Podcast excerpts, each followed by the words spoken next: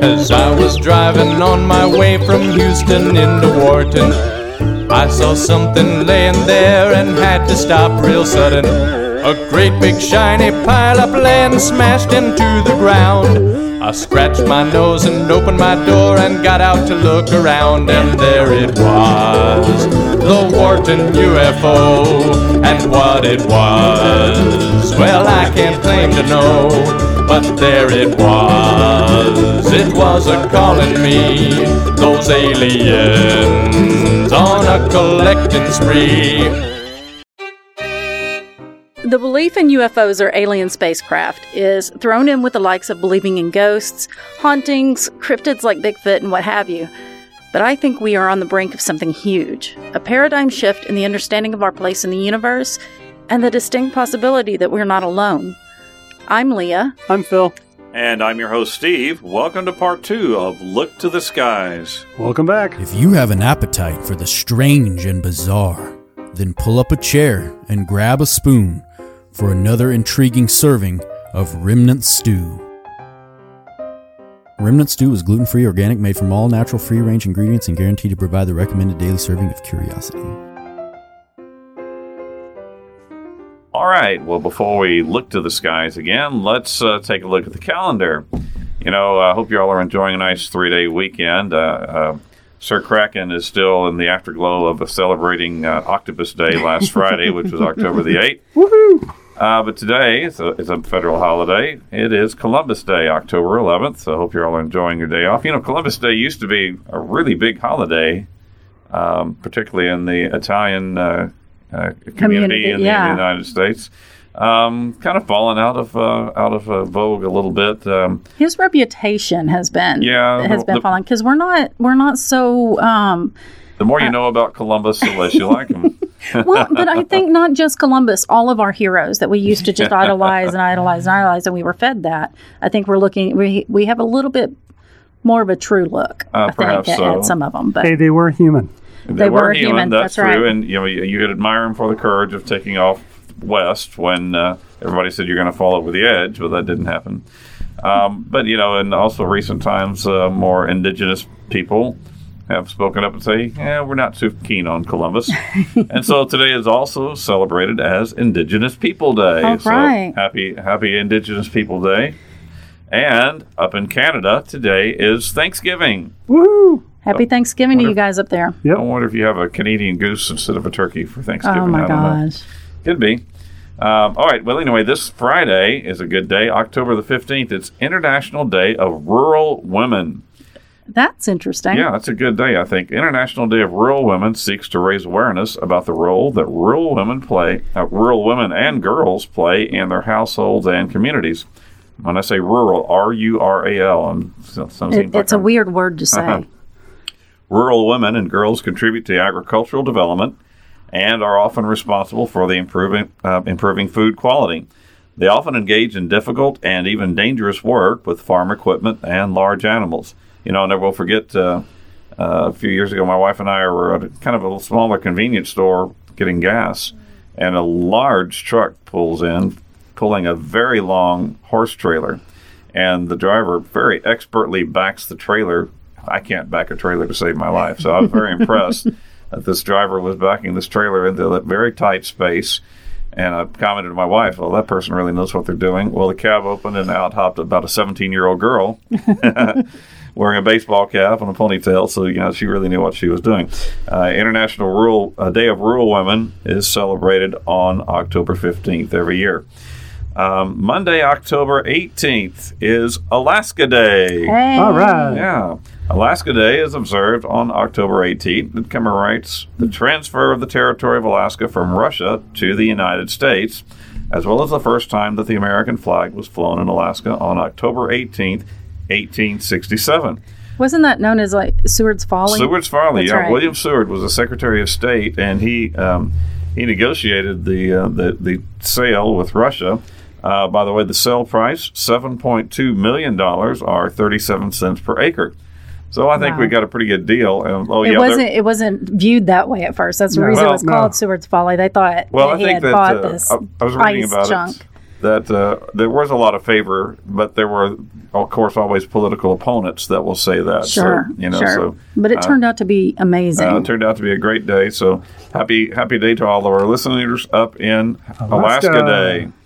Uh, by the way, it's also the birth birth date of my twin stepdaughters Laura and Sarah, who were featured on our twins episode. So happy, birthday. And now Wednesday, October twentieth. This is a good day. Uh, Have you ever uh, worked as a waiter or a waitress? Either of you? I have not, thankfully. I Nope. think. No, yeah. I, I Uh, haven't no. either. Uh, my wife did for a while. But uh, today is inter- is National Waiters Day in the United Kingdom, and why don't we make it worldwide for that Right. matter? Let's just declare that here and now. When it comes to having a pleasant and memorable experience, a waiter or waitress is worth their weight in gold. Absolutely. Today is your opportunity to express your appreciation for all the waiters and waitresses at the restaurants, bars, and clubs that you frequent. This day is always celebrated on October the 20th. So happy happy Waiters Day to all of our friends in the food service uh, right. wait industry.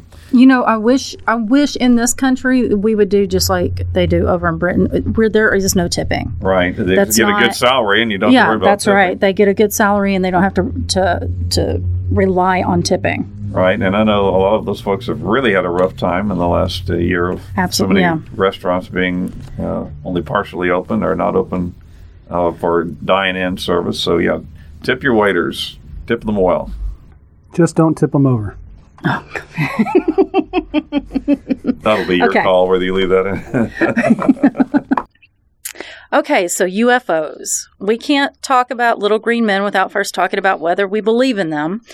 So, like I said in the opening, believing in UFOs kind of falls under the subject of woo, the belief in things that science cannot definitively prove the existence of or the non existence of. We so, just don't know. Steve, Phil, who would, where do y'all fall in this? Do y'all believe in UFOs, aliens, that sort of? Do you have any? Uh, I believe that there are sometimes that there are things that you just can't figure out how it happened. Right, and I think that uh, you know, well, certainly UFO is an unidentified flying object doesn't Right. necessarily mean it's a it's a, from a different planet. absolutely. Um, yet there are certain, uh, even uh, just recently, the government released a study with video saying uh, there's some things we just don't know what they are. you That's know? right. Well, you're kind of jumping ahead of me there. I'm sorry. We're gonna. I will say, yeah. it can't be the only thing in the universe. Right. So so no abduction stories or anything like that, guys. Yeah. Uh, Nothing- no, not that I'm uh, that I'm aware of, unless I had one of those, uh, you know, those little. I just. Those mind erase. Yeah. Yeah. No, I just don't remember the ve- th- remember it happening. But I swear I was six two at one point. right. Right. Well, I've seen things in the night sky that I didn't quite know what I was looking at, but I, nothing I would like definitely think of as a UFO. So I've never had any personal experience with flying saucers or anything like that. And I should also say that I believe very strongly in the power of suggestion yeah, and how it can affect people's perceptions, resulting in a lot of false beliefs Oh yeah, that people hold on to very firmly, like right. really firmly. So, with that said, though, there are so many stories down through the ages of things in the sky moving with seeming intelligence. Right. Stories that, if you take them one by one and, and you pick them apart and hold them under a magnifying glass, they can then know, you know, until they no longer appear that they have any mystery left to them. But if you take these stories together and pile them up, it creates an impressive mountain of evidence that's not so lightly dismissed. Uh, so let's explore some of those stories, and perhaps you'll come to think a little bit differently about our so called lonely existence in the universe. Okay. So, uh, starting out, let's do a brief cultural history of UFOs. An interesting article UFO at culture. That's right. Well, you know, it, it is. It's really entwined, and we're going Right. to talk about American culture because that's Right. what my experience is. Um, but it really is interwoven, and it has changed over time. Um, so there was a very interesting article at theconversation.com uh, where this uh, there's a gives us a brief Western cultural history of UFOs and the idea that alien civilizations existed goes back to ancient times and was being actively discussed among theologians and philosophers for a long time. But in the late 1800s, and, and we have stories to back this up, the late 1800s and early 1900s, things changed when people started reporting sightings of flying ships like those that float on the ocean. Some even reported steam powered ships in the sky. And then came 1947. Right.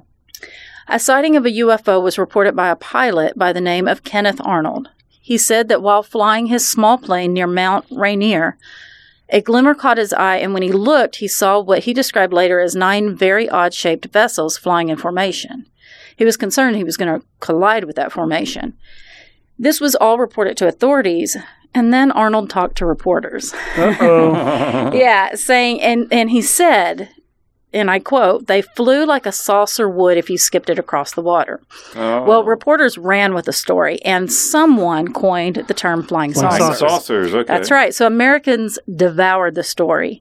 And quoting from the conversation.com article, this was the beginning of the phenomenon that some called the flying saucer era and the contemporary idea of UFOs. Right. It also was the time that the government, specifically the Air Force, started looking into the possibility of UFOs and to consider what danger they, they posed, if any. Right. So from that time and up into the 90s, what was going on? It was the Cold War. So people, Yeah. for the most part, did not consider UFOs to be the proof of the existence of aliens. I mean, there was always Right. that faction, but for the most part, people thought that it was The, the Russians are Spied upon. yeah. well, the Russians or even our government yeah. right. uh, testing out secret Right. secret weapons, and some of that was true. Some of that Exactly. was true. They saw s uh, certain prototypes of things that that came later. So, belief in extraterrestrial life was considered to be along the same lines, like I said, of believing in ghosts or cryptids. And then the end of the Cold War, uh, the American interest in UFOs began to wane, and media coverage was minimal. Right. Then in 2017, something happened that brought UFOs to the forefront of American media. The New York Times published an article exposing a previously unknown Pentagon UFO study program, which set off a UFO frenzy reminiscent of the 1940s and 50s that's still going strongly today. Since then, the government has released other documents surrounding its focus on UFOs, and there's been a shift in the scientific community from disdainful skepticism to the attitude that maybe there are things that need to be looked into more scientifically. Right.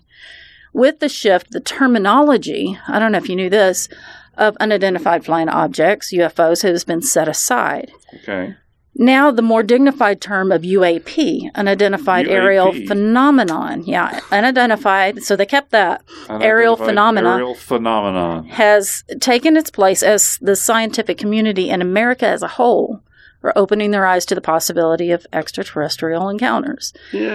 Uh, UFO So- still sounds better. I, right, and I think that's always going to be there, but it's a little kitschy, you know. Yep, yep, yep, yep, yep. And I think I think the scientists just didn't want to be considered Consider- oh. ufologists, you know. Right. Well, yeah. Then so there's that. let's come up with a you there's know. that cultural issue there for sure. Difference. Yeah. So UFOs, UAPs, same thing. Just you know, one's a little more bougie.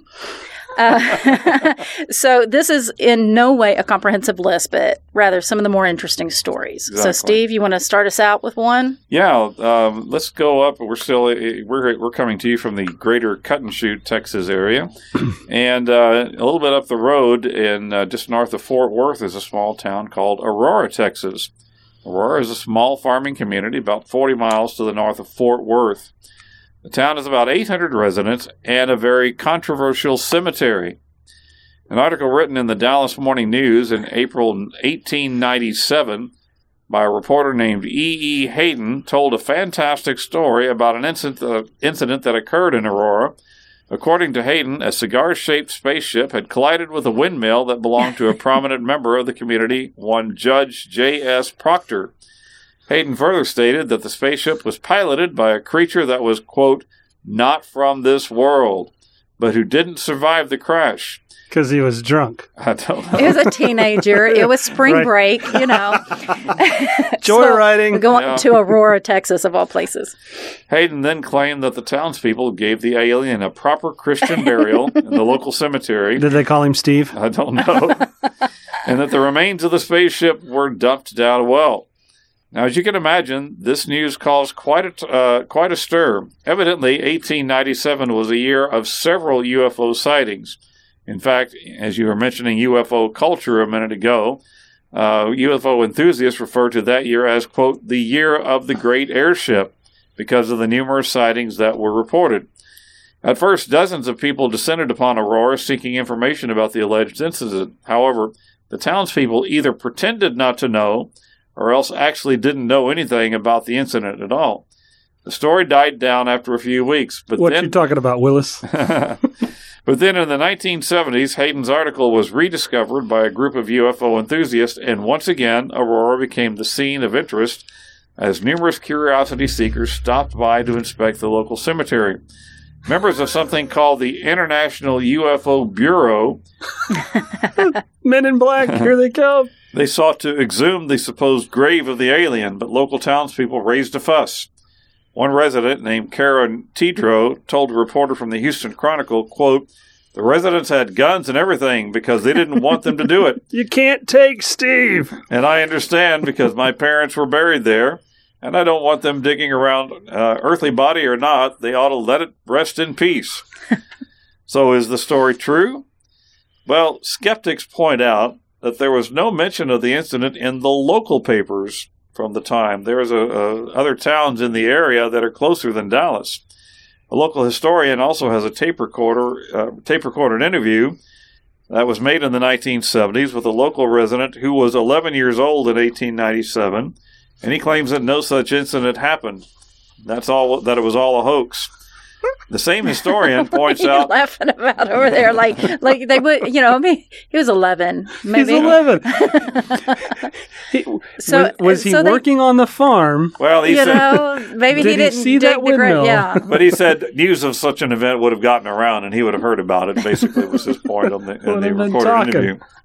The same historian points out that Haydon, the author of the article, was not a staff writer for the Dallas paper, but was a stringer who happened to have real estate ties to Aurora. You see, Aurora had just lost getting the railroad to another town, and it was on the verge of drying up and blowing away as a community. Perhaps Haydon was hoping to kindle new interest in the town when he wrote the article. That's the conclusion of most of the residents today. Nevertheless, every three or four years, someone rediscovers the story and the, about the alien pilot being buried in the local cemetery, and the mythology continues to grow. well, you know, Aurora has stayed around, so Yeah, Yeah. I mean, it worked. at least at least Haydon's article had some effect. Well, now um, this is kind of a it's a sad story actually. This next one, uh, it involves actually a World War II hero, Captain Thomas uh, Captain Thomas Francis Mantell Jr. He was born in Franklin, Kentucky, your home state, hmm on June 30th, 1922. He was a graduate of Male High School in Louisville. On, on the 16th of June, 1942, he joined the Army Air Corps, graduating flight school on June 30th, 1943. He was part of the air combat operations on D Day at the Normandy landing.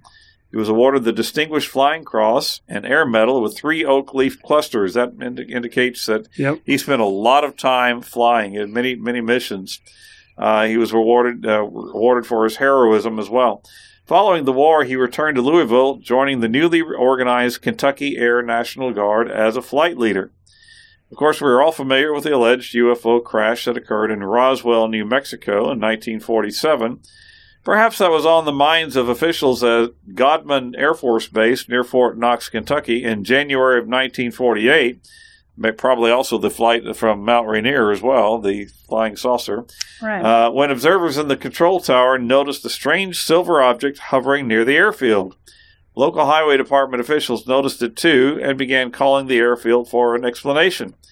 It just happened that at that moment, Captain Mantell was on a training mission in an F 51 Mustang fighter plane. He was leading a, a group of four Mustangs when he was contacted by the control tower at the airfield in order to investigate the object. As the fighters approached, the object began to move rapidly and gain altitude. As they reached 20,000 feet, the three other Mustangs returned to base as they were low on fuel or oxygen, but Captain Mantell continued pursuit. At approximately 22,000 feet, Mantell radioed, quote, Mantell to tower, it appears to be a metallic object and of tremendous size. That was his last transmission. It seems that he continued to pursue the object, however, his plane was not equipped with enough oxygen to sustain con- uh, consciousness at that high altitude, and he most likely blacked out. Sadly, Mantell's plane crashed at 3:16 that afternoon, and in an odd coincidence, it crashed occurred in Frank, uh, Franklin, Kentucky, his original hometown. He is the first and only known person to die in pursuit of a UFO. The story of Mantell's death while chasing an unidentified flying object made headlines across the country and across the world. Uh, an intense military investigation of the incident began uh, became part of Project Sign S-I-G-N, which later became Project Blue Book, which was the military's investigation into UFOs. Much speculation and conjecture has been written about the incident, and it is still uncertain what Mantell was pursuing at the time of the crash. Initially, investigators theorized that Mantell was was killed, quote, trying to reach the planet Venus. now, as crazy as that sounds, the theory does hold some weight. Uh, before this, a few months before this, F 51 pilots had been fooled into thinking that the planet Venus, which happened to be unusually bright in the night sky at that time, was a UFO and had given chase just weeks before this incident. Uh, though this was the official explanation after Mantell's crash, astronomers at The Ohio State University disproved this hypothesis in the year after, uh, as the sky was too bright and hazy in the day for Venus to be clearly observed, and followed by four F 51s uh, of the Kentucky Air Guard. A second, more plausible theory was put forward. Mantell might have actually been pursuing a Navy skyhook weather balloon. At the time, the skyhook was part of a highly classified observation program, which neither Mantell and his fellow F 51 pilots nor the Godman airfield controllers would have been informed about. Though the Air Force's official explanation for Mantell's incident has remained unchanged over the years, many still question it today and have since viewed the service's mad dash to come up with answers as a sign of the military's hiding the existence of alien life forms. Uh, some right. information for this came from the Kentucky National Guard's website and also from a television station, WFIE, in Evanston, uh, Evansville, Indiana. And, you know, I mean, it was, it, that's not a fun story. Obviously, right. it's a sad story, but it is kind of funny that that the whole weather balloon thing. Yeah. You know, it seems like the military always says, uh, a, or the government, I mean, always says, yeah, oh, it's a water, weather, weather, weather balloon. Or gas. So I'm thinking, like, we need to print on all the weather balloons. Hey, this is weather this balloon. Is a, not a UFO. Okay, so you mentioned some of those uh, things. Let's talk about um, uh, some, some terminology because of the, the 1977 Spielberg movie, we've all heard of Close Encounters of the Third Kind. Right. But what does that mean? And what are Close Encounters of the First and Second Kind? so, according to Wikipedia, astronomer and UFO researcher Joseph Allen Hynek wrote a book in 1972 called The UFO Experience A Scientific Inquiry or Inquiry. Um, that sounds like such a 70s book. Right. in the book, Hynek devised a scale to classify encounters with UFOs or aliens. So, so the first is nocturnal lights, lights in the night sky, just right. as simple mm-hmm. as that. And then there's daylight discs, UFOs seen in the daytime, generally having a disc type or oval shape. You should have included disco lights. Right. Disco lights. disco ball. that means you're partying. Yeah. Um, then there's radar visual, which is uh, UFO reports that have radar confirmation. Uh, those these supposedly try to offer harder evidence that the objects are real, although radar propagation can also uh, be occasionally discredited due right. to atmospheric propagation. Like, you know, the balloon release. Remember that right. balloon release? That showed up on radar. Exactly. Um, and then there's in- close encounters of the first kind visual sightings of unidentified flying objects, seemingly less than 500 feet away, that show an appreciable angular extension and considerable detail. I don't know what oh. that angular extension means, but it means I guess that means it has more than one dimension. yeah, it, Yeah, I guess so. And then Close Encounters of the Second t- Kind is a UFO event in which a physical effect is alleged. This can be interference with the functioning of a vehicle or electronic device, animals reacting, or physiological effects such as paralysis or heat and discomfort in the witness. Hmm. Some physical trace, like impressions in the ground, scorched or otherwise uh, affected vegetation, or a chemical trace. Then there's close encounters of the third kind. UFO encounters in which an animated entity is present. These include humanoids, robots, and humans who seem to be occupants or pilots of a UFO. Okay, so that's what that meant. I always wondered. All what right. that. And so later, okay, and so that's where he ended that. But later, Hynek's scale was expanded to include the following, because you know we go on beyond that. we got to that. keep on going. That's the New right. and expanded scale. yes. Close encounters of the fourth kind, a UFO event in which a human is abducted by a Oh, UFO yeah. or You- its you don't want to be part of that one. And then uh, No close encounters of the necessary. fifth kind. And like I'm like, how much further can you go than that? Um, a UFO event claiming direct communication between aliens and humans. And before you dismiss Hynek as being crazy, please know that he acted as a scientific advisor to UFO studies undertaken by the U.S. Air Force under these three projects. Nice. Project Sign Right, that you mention that. mentioned was uh, from 1947 to 1949, an official U.S. government study undertaken by the U.S. Uh, Air Force. The goal of the project was to collect, evaluate, and distribute within the government all information relating to UFO sightings on the premise that they might represent a national security concern. Well, apparently, somebody in there, and, and there was, there was somebody in there that was like, really, that's a lot of bull, uh, and and be, and had Project Grudge. Project Grudge. That- that's, so- that's a good use of your tax dollars. Yeah, from 1949 to 1951. It was a short lived project that took the stance that UFOs could not possibly exist. Of course. And the efforts by Project Sign uh, was crap. Basically, fell short in following standard intelligence procedures.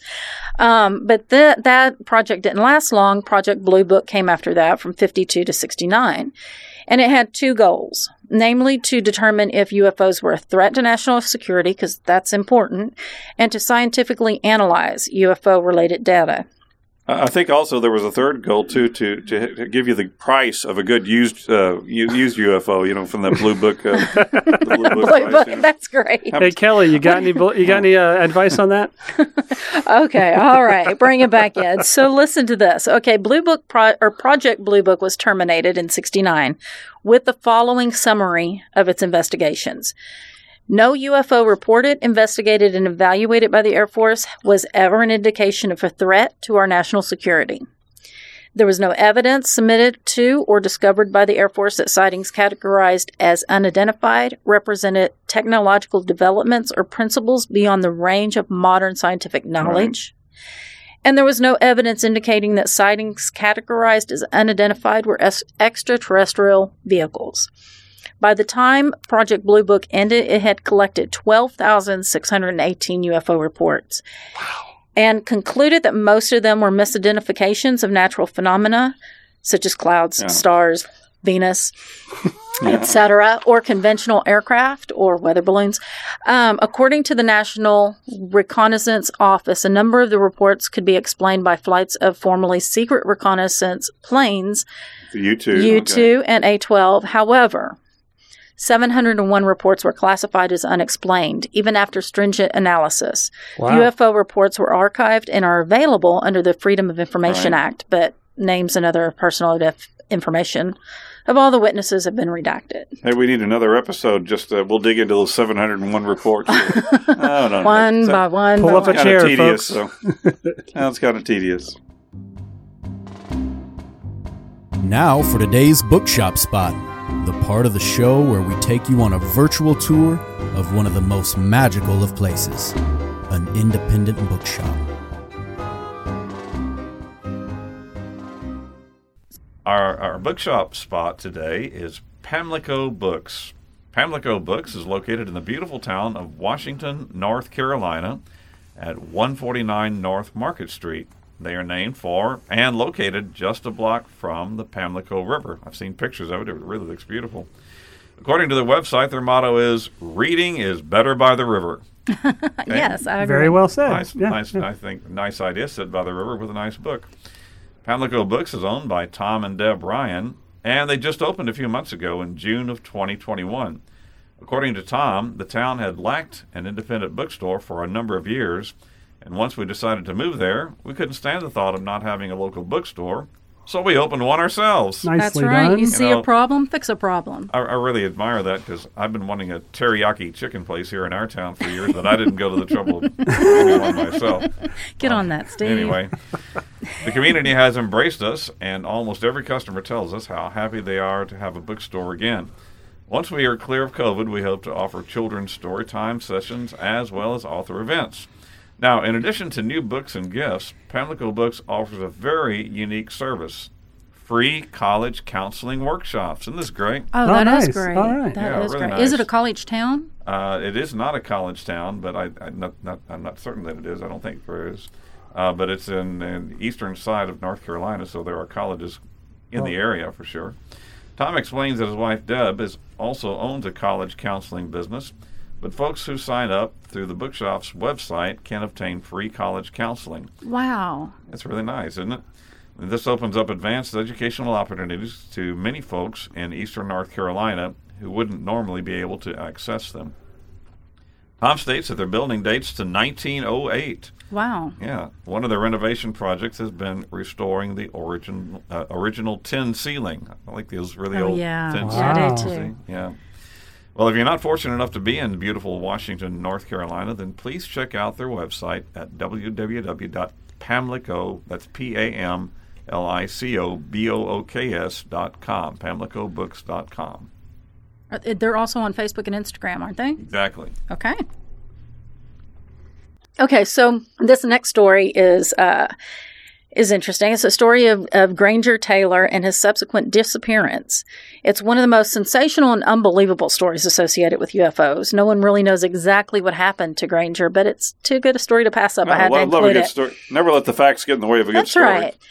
Uh, okay, so in 1980, a 32 year, 32 year old Granger Taylor was living with Uh-huh. his parents in British Columbia in Canada.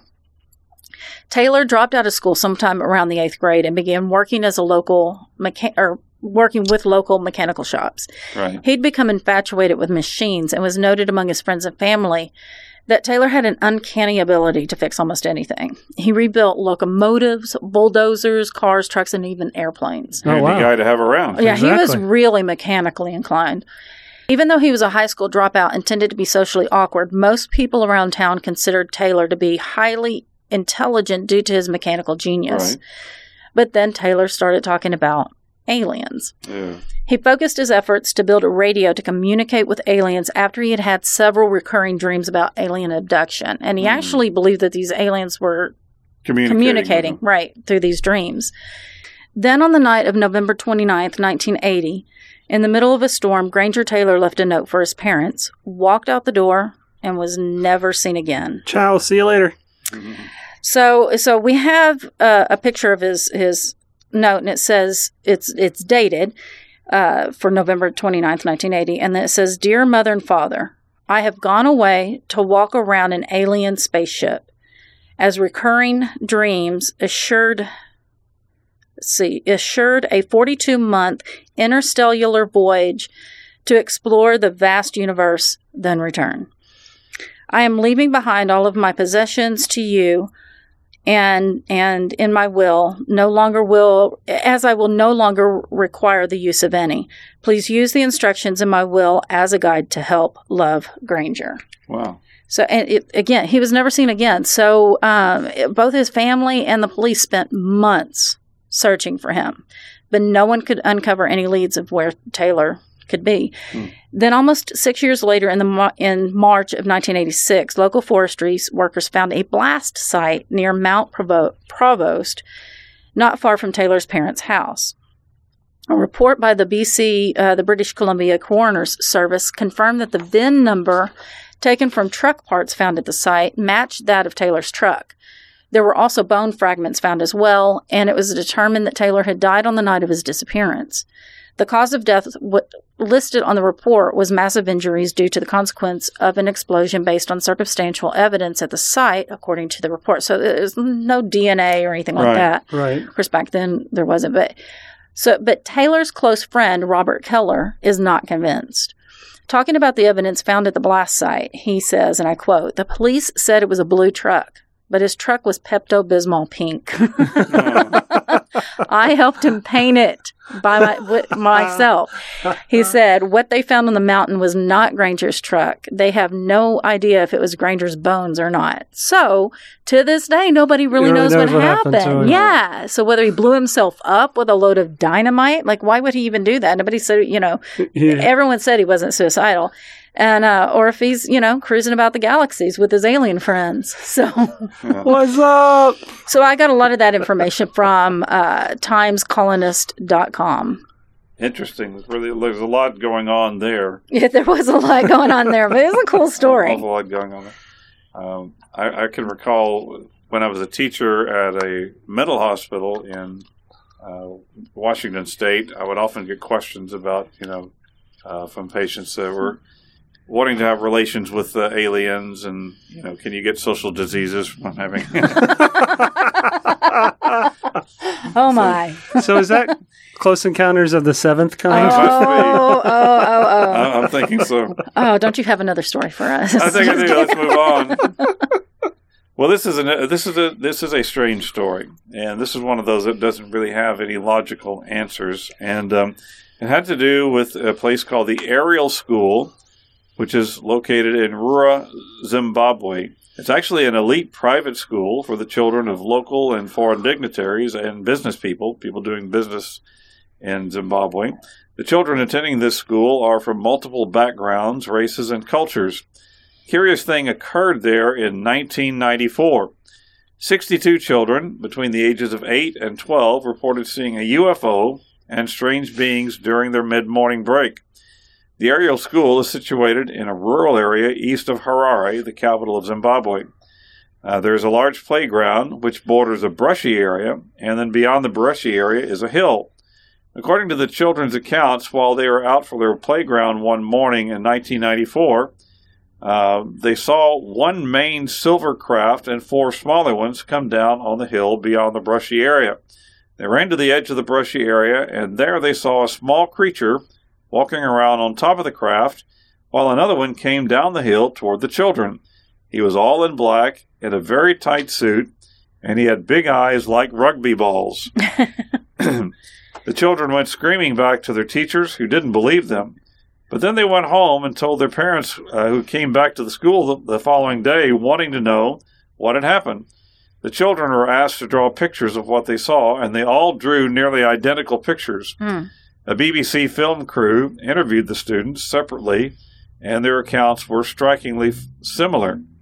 Fourteen years later, in 2008, a documentary tracked down the 62 children who were by that time young adults. Remarkably, their stories remain the same as when they had first been interviewed in 1994, and there's still no definitive explanation for what they experienced. That's right. I saw that doc- documentary. It was really interesting. All the teachers were inside having a, a meeting, Right. and the kids were outside. And uh, and so when they were screaming, the te- some of the teachers saw that too. They didn't see everything that the kids had seen, but they saw something odd in that. But they were so concerned about bringing the kids, Bring in, the kids in, and yeah. and let's gather and, Safety. and yeah and calm everyone down. It was it was really interesting. Yeah, it's, it's how how they all gave an identical, a nearly identical picture in accounting. Uh, certainly is uh, odd. And it's interesting they said the size of a rugby ball. Yeah, Well, you Yeah, know, it's kids not like- kids only well- have so much to to explain. But again, it's not like a soccer ball or something like that, but a Well, I rugby think ball, more- which is similar to an American football, just a little bit fatter. uh, an Right. oval So it was shape. pretty almost, so yeah. so maybe like almond shaped eyes Right. or whatever. Right. Right. Or a helmet. Yeah. And now for something completely off topic and off kilter. Brace yourself for the oddity du jour. All right, for our oddity today, uh, you know, Leah, I was remembering the other day about my first wife, Sherry. Uh, she passed on 14 years ago, but a few years before that, she taught psychology at the local community college here. Uh, during that class, students were taught about the, the work of B.F. Skinner and his work on rats. Yeah, I know about Skinner. Uh, during this demonstration, uh, Sherry became surprisingly attached to one of the rats. It appeared that the rat loved seeing her and would run to her every time she came uh, to its cage. She became accustomed to holding this particular rat, letting it crawl on her shoulder. I can't say that she it really surprised me because she was never really a, a rodent person before this. Um, then the rat would curl up in the in the pocket of her jacket and go to sleep. So after a couple of weeks, uh, the Skinner uh, unit was finished, and Sherry learned that the rats were going to be given to a local pet store and used as snake food. Oh no. Not this one, she said. when I arrived home that day, I learned that we had a new pet rat. Steve Jr. I didn't know that you ever had a rat. And I've I've heard that they are really intelligent and, Well. and everything. Yeah, this one was quite surprising. I have to admit that the rat was pretty cute, actually. She was a patchwork of black and white and kind of looked like a chihuahua with an excessively long tail, you know, really low, long, low chihuahua. we named her Daisy, and for the next two years, she was a beloved member of our family. She had a cage, uh, but would often we would let her run loose through the house. She knew her name, and she would come running whenever we called her. Daisy, Daisy, and here she'd come scampering wow. through. Um, our old cats, by that they were pre- they were pretty old, uh, the ones we had at the time, and they were really too lazy to chase her. She'd even run right over them, and they would only kind of look at her. well, anyway, I ran across an article in OddStuffMagazine.com about rats, and I thought uh, that I'd give us some rat trivia for our oddity today. Um, rats have a powerful social chain of command. The largest and strongest rats will get the best food and the best living place. They tend to be very socially oriented. They love being in the group of their own species or with humans. They like playing collectively, and they love to sleep all curled up together. They take care of injured and sick rats in their group. When rats don't have friendships, they become lonely, depressed, anxious, and stressed. I'm not sure who figured that out, but um, uh, some researcher that, that rat is all depressed. No rats were in. No rats were hurt in the uh, making of this section. Exactly, that's correct. Now, I always like the uh, you know the the group names of animals. Yeah, like, uh, yeah, I do too. like um, uh, a, a a group of bears is a sloth. Pride of lions. Pride of lions. Uh, murder of crows. Murder of crows. Uh, a a business of ferrets. I don't now I know. like that one. Not sure what business they'd be in. Maybe loan sharks. But you know, Uh-huh. you know what a group of rats is called? No. A mischief. Okay, so that I could- that I think that makes sense. Yeah, they're up to something for sure.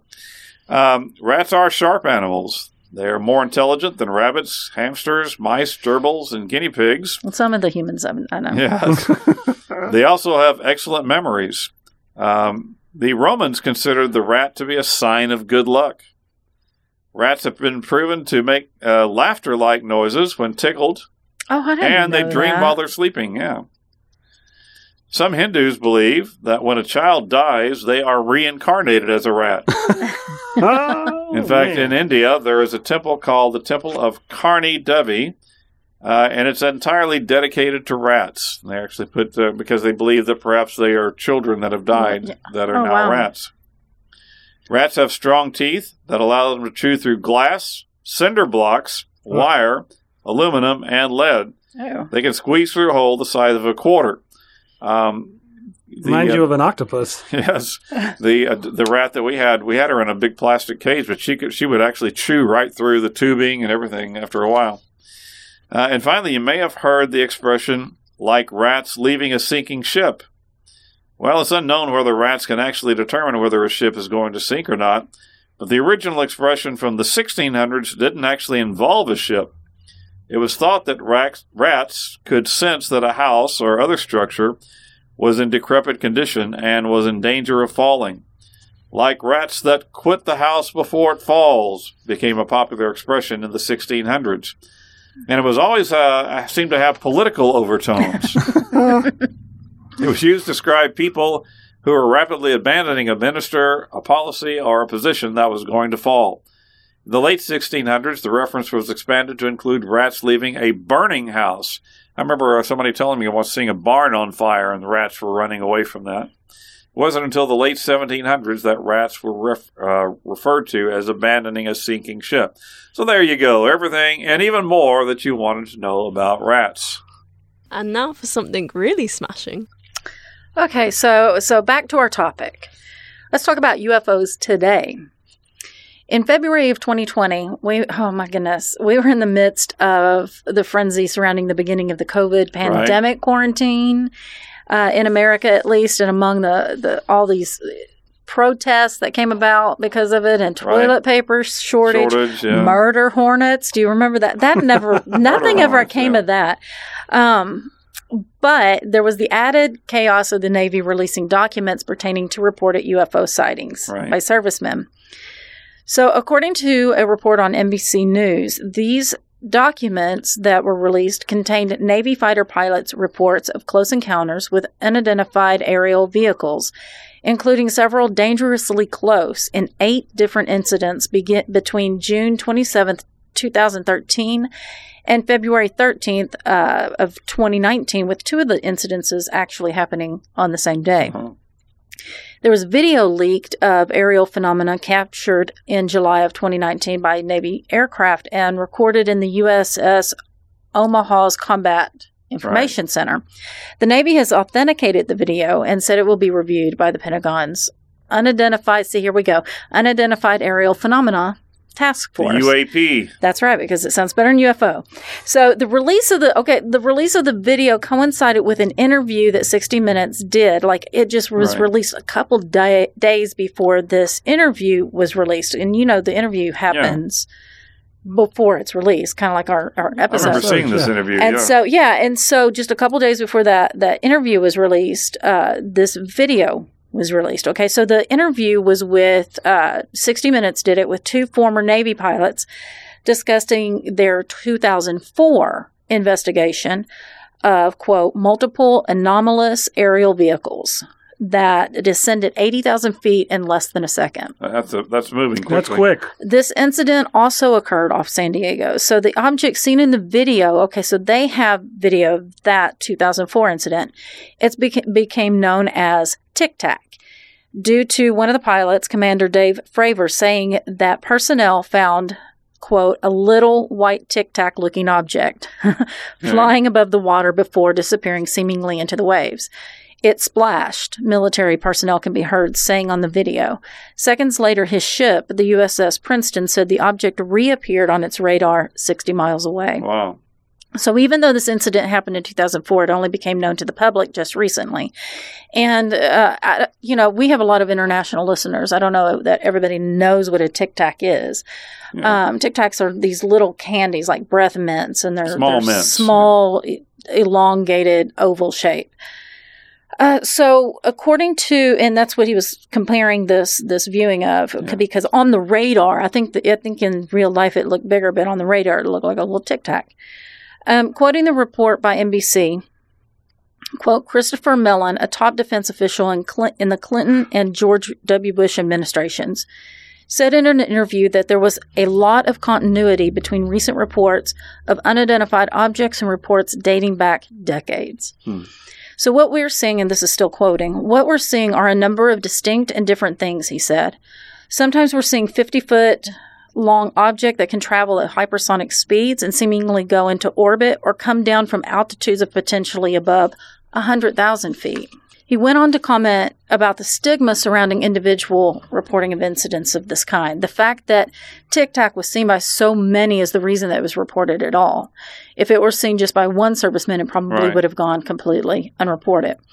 So on June 25th, 2021, this is just, you know, a few months ago, the mm-hmm. US government released a preliminary report on UAPs instead of UFOs, Yeah. largely centered on the evidence gathered in Navy reports in the last 20 years.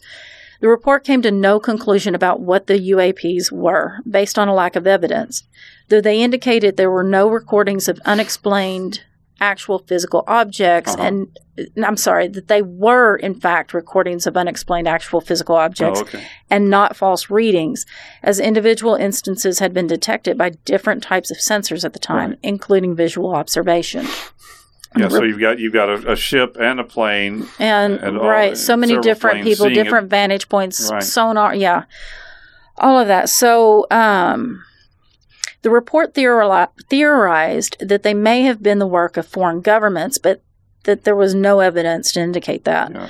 An article in The Guardian, quoting two experts in the area, said that it was unlikely they were the, the work of either China or Russia, as, in their opinion, neither country has the capabilities currently to produce craft capable of achieving the sophisticated reported performance.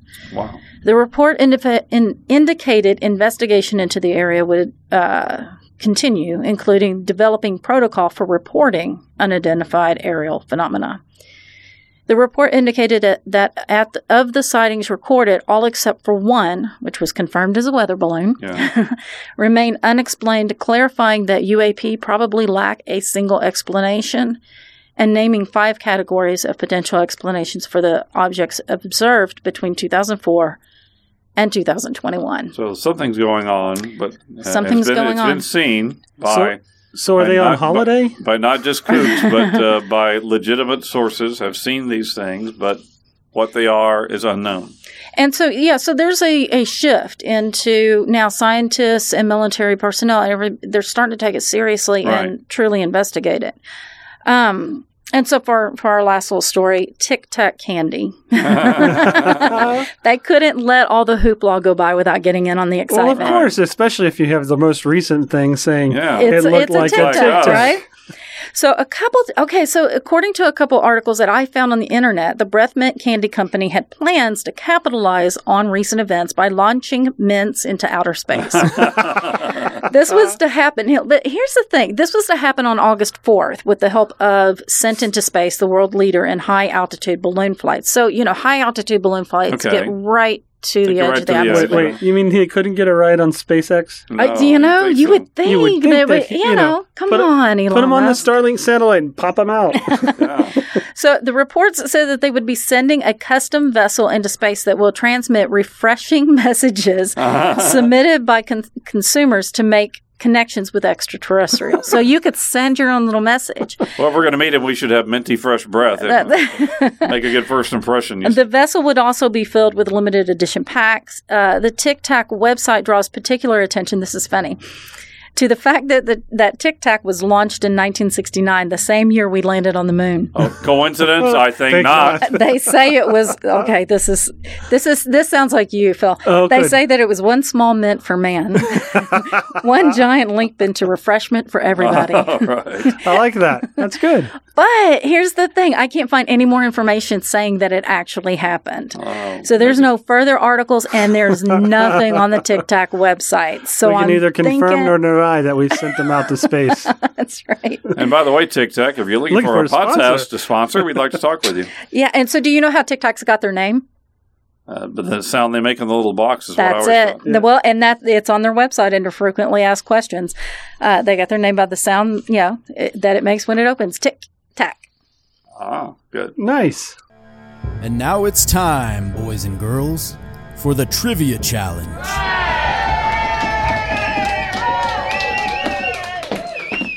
Okay, so you know how it works. Like and follow our Facebook page at Remnant Stew Podcast. Like and share this episode post. Put your answer to the trivia challenge question in the comments of that post, and the first person to do all of that will be the winner and will be mentioned in an upcoming episode of Remnant Stew. And have our everlasting devotion and affection. Well, anyway, so here's our question. One of TV's most memorable space alien characters made a brief, and don't blink or you'll miss it, appearance in this iconic movie about a UFO visitation named The Space Alien and the movie. And here's a hint. will know this, I'm sure. Here's a hint. We mentioned the movie in the in the episode. oh, yes, we did. Remnant Stew is created by me, Leah Lamp. Dr. Steven Meeker and I research, write, and host each episode, along with commentary by Phil. You're welcome. Our audio is also produced by Philip Sinquefield. Our theme music is by Kevin MacLeod with voiceover by Morgan Hughes. Special thanks to Judy Meeker and Harbin Gould. You can connect with us through our Facebook and Instagram, and if you have an idea that you want to hear us cover, just send us an email at staycurious at remnantstew.com. Now, before you go, please hit the follow button so you won't miss an episode. Head on over to iTunes and leave us a review. We really love seeing those reviews there. Share Remnant Stew with your friends, family, your local ufologist. That's a urologist, that's a UFO and also ET. Until next time, remember to choose to be kind and, and always, always, stay, curious. curious.